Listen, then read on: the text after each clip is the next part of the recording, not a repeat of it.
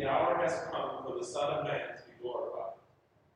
Very truly, I tell you, unless a grain of wheat falls into the earth and dies, it remains just a single grain. But if it dies, it bears much fruit. Those who love their life lose it. And those who hate their life in this world will keep it for eternal life. Whoever serves me must follow me. Where I am, there will my servant be also. Whoever serves me, the Father will honor. Now my soul is troubled. And what should I say?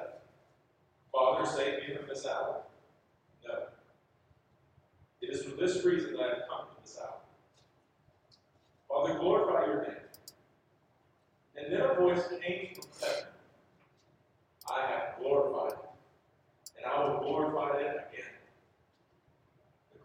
The the crowd standing there heard it and said that it was.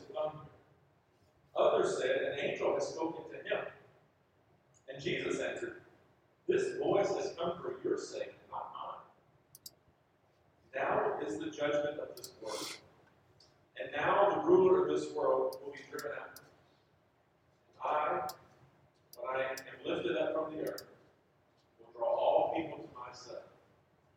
He said this to indicate the kind of death was to. This is the word of God for people of God. Thanks be to God.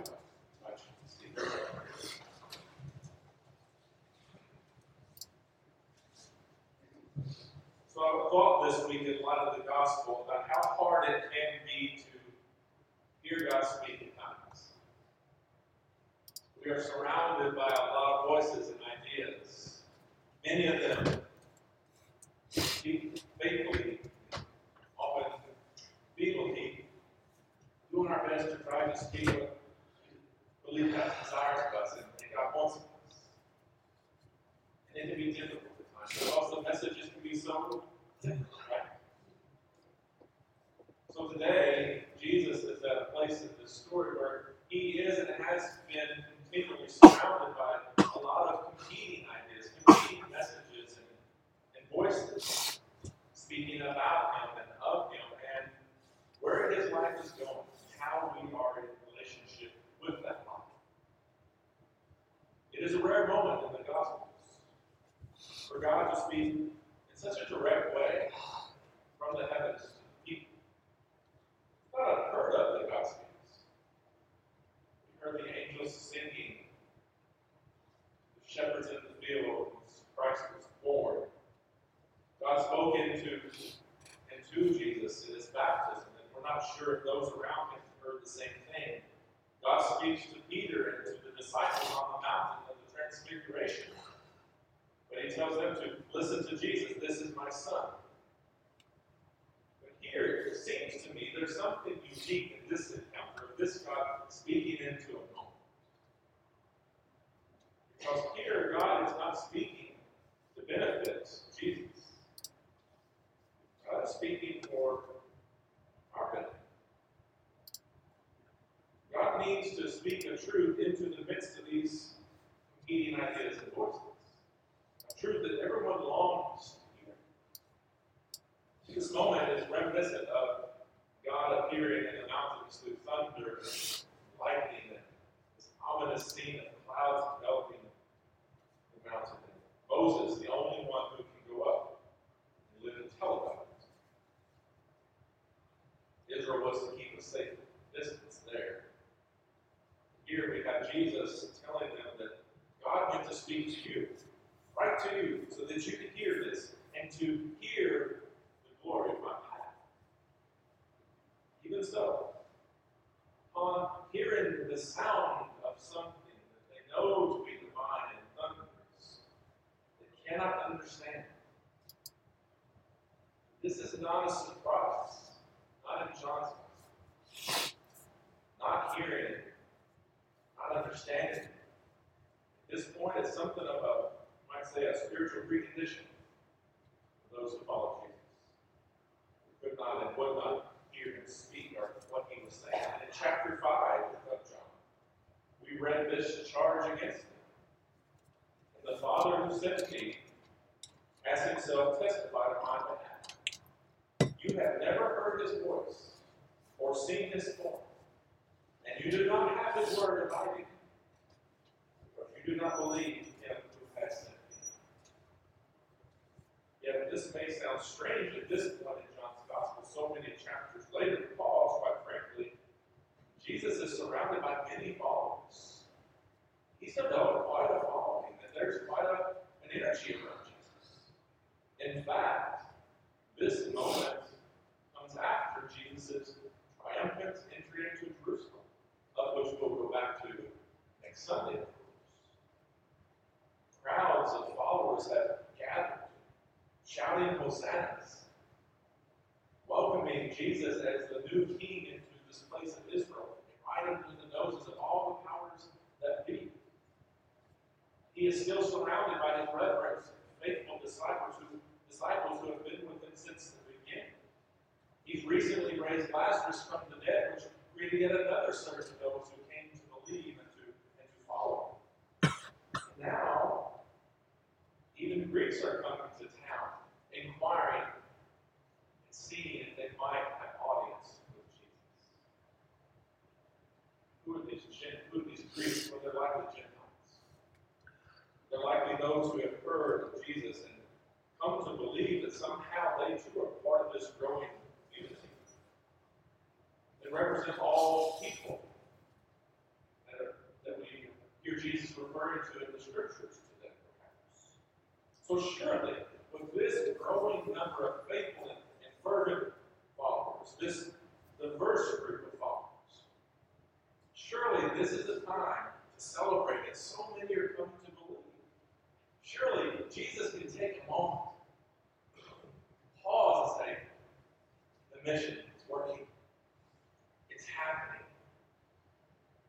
But instead, and before God speaks those who have heard but not understood, and among so many excited followers, even among Gentile foreigners who will also hear God speak, Jesus says, The hour has come for the Son of Man to be glorified.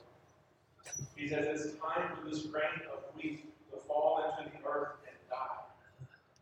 Only when this happens can this really, my mission really be Then, to these fervent and these growing number of followers, Jesus repeats a message that we've heard all quite length this year that those who love their life must lose it. Those who hate their life in this world, or had this life in this world, will keep it. Those who want to follow me must serve with this, I Paul, has been a consistent stumbling everyone. Thus far, the only one who has come to understand Jesus' death is the Mary, who in this chapter, chapter 12, anoints his feet with oil. And the disciples are so upset that she wastes so much valuable oil that could be used for ministry in the future. And they rebuke her for this. And Jesus comes to her defense and says, Leave her alone.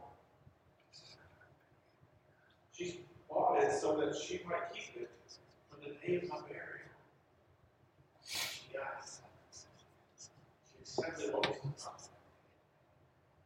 And this repeated refusal to understand or accept the cross caused Peter to rebuke Jesus. These disciples have tripped over this too. Every time they argue over which of them is going to have the highest seat, Jesus is Jesus' cabinet, you might say. He comes into his throne. And granted, to their defense, death on the cross, well, that's not what you might expect from one who would be beside. The cross, which was a state-sanctioned execution, that was meant for common criminals. That was for the, the would-be messiahs that came and caused so much problem. Jesus is the raiser of the dead. He is the walker on the water. He is the one who turned water into wine. He's the one who forgives sins and, and dies for saints and sinners alike. And if he's the real deal, surely the cross cannot be for one such as this. He's going to be surprised that he's not going to have to go to the cross because we but victory, not utter defeat. So these are the ideas. These are the competing thoughts and voices surrounding Jesus in this moment. And because of this, he says, Now my soul is troubled.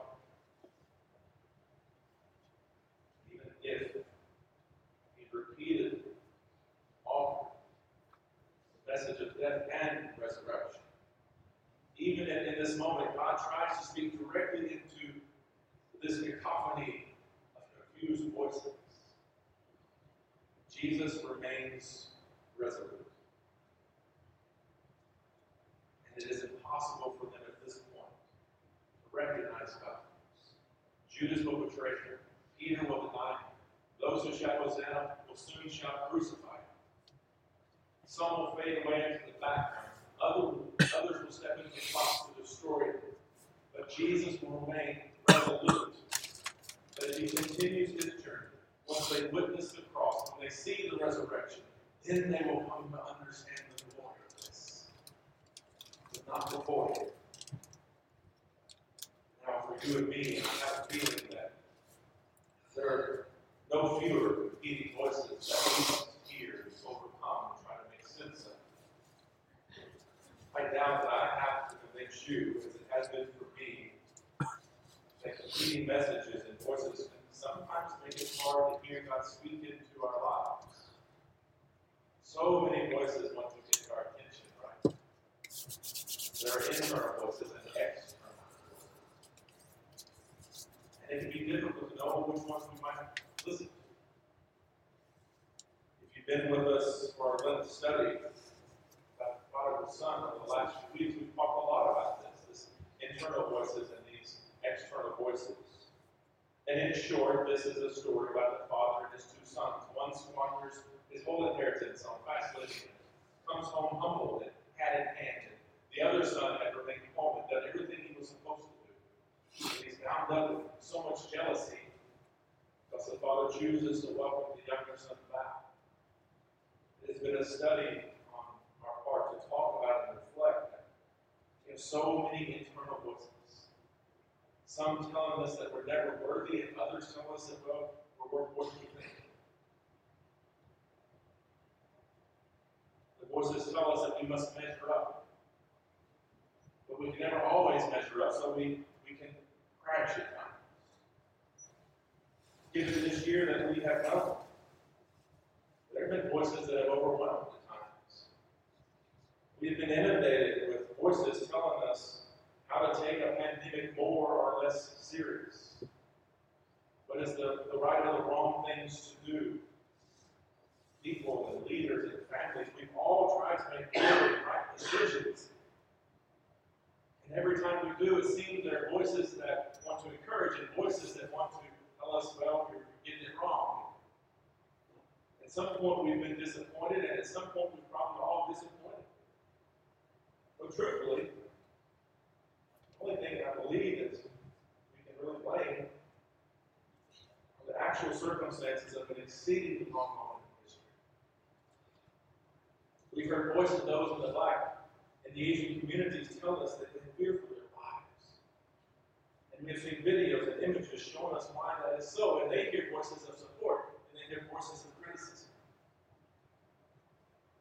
And we're learning that this year that we come with a significant cost, relationally, psychologically. Depression addictions that increased. Resolving conflicts seem harder. Domestic violence more often goes unseen and limited ability to come together, even at funeral homes, has made it even hard to grieve as we need to grieve. So I don't know about you, but when I hear the Greeks showing up and saying, Sir, we wish to see Jesus, I hear my own voice. Sir, we really would love to have time to hear Jesus speak into this moment, to this day. And if ever there was a moment that we wanted Jesus to speak into our lives, this is the long moment. If ever we want to know how to overcome the competing voices, this is when we need to hear God speak into us, through us. Jesus wanting so much for these folks to hear this voice, responds with his own lament. So as we form our prayers, perhaps our prayers should more often begin with laments. Maybe even using these words of Jesus as saying, My soul is troubled today. To lament, to name our hurts, to name our fears. Is to share those fears, share those hurts. And in doing so, we make our hearts ready to hear God speak into those laments. Speak, Lord. For your people are listening. Our souls are troubled. And we know that you are our Savior. Yet we can be so incomplete in our understanding. We're trying to hear you, but it's not always so easy. We live among so many voices, within us and beyond us. Jesus, we need to speak to you. Tell us what we need to hear. We need to hear your voice above all others. And as the psalmist reminds us, oh, my sacrifice, oh God, is a broken spirit. A broken and contrite heart, oh God, you will not despise. So for you and me, in understanding the cross and the, and the difficulty of the journey that Jesus faced, and, and that we're invited to be a part of, must acknowledge that our journey will always have a struggle. We're indeed people of resurrection, but we've heard today that nothing that refuses to die can live again. The grain of wheat must fall to the ground. It's always a challenge to hear this as a consoling voice. It's not an easy message. But as God speaks to us today, it reveals to us the glory of what's to come. The Bishop, Reverend Bishop Michael Curry wrote in his book, Love is the Way. Our movement is always forward. And the movement of Lent takes us to Easter, but it must go through the cross. We cannot go around. There will always be days and seasons when we're tempted to listen to the wrong voices. There are days that we might be the wrong voice. Even so, God remains right here beside us, persistently and consistently calling us to keep moving forward. He will speak over all voices, telling us to turn towards the cross. But remember, on the other side of that cross is glory. So how can we learn? How can we learn to be better listeners of God's voice in our lives and in our living? Years ago, in Washington, D.C., in the metro subway station, there was a man who opened the violin case. He stood up against the wall, laid his case down in front of him. He wore a, baseball hat and blue jeans and a, a dark long sleeve shirt. And he just started playing his violin, like many others had done before. As he played, a few children would stop, and their parents would come along and push them onto the subway because they had places to go, things to things on their mind. That they had seen these performances before, so there was nothing to see here. So maybe six or so people stayed more than a minute. And after this time of playing, he looked into his violin case and he had $32.17. Now it's important to know that this musician was famous and amazingly talented And it's good to know that I'm going to let you show this, see this video in just a moment. That three weeks before this, he was selling out concert halls at $100 a seat. On the average, not even the cheap, not even what he had in his violin case that day would cover the cheapest of seats. And it's also interesting to know that the violin he played was worth $3.5 million as you watch this video. And what you will see is that most people have no idea what they're hearing. They have no idea of the glory of this moment.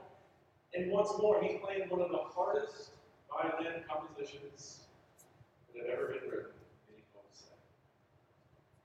So perhaps as we've watched this for just a moment, we can consider in our own lives how often we might miss hearing the amazing voice of God, even when it's ringing so clearly among us.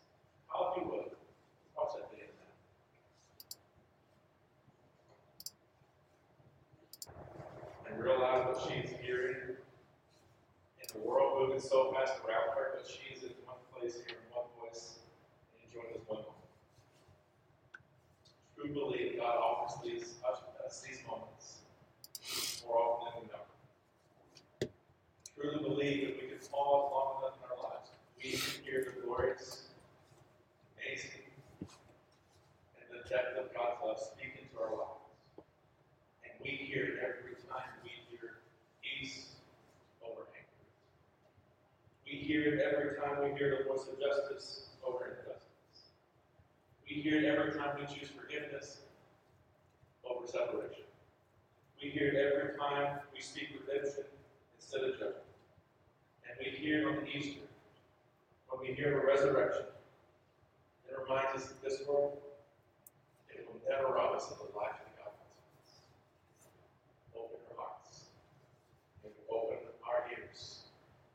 And may God speak into your life. And may your life speak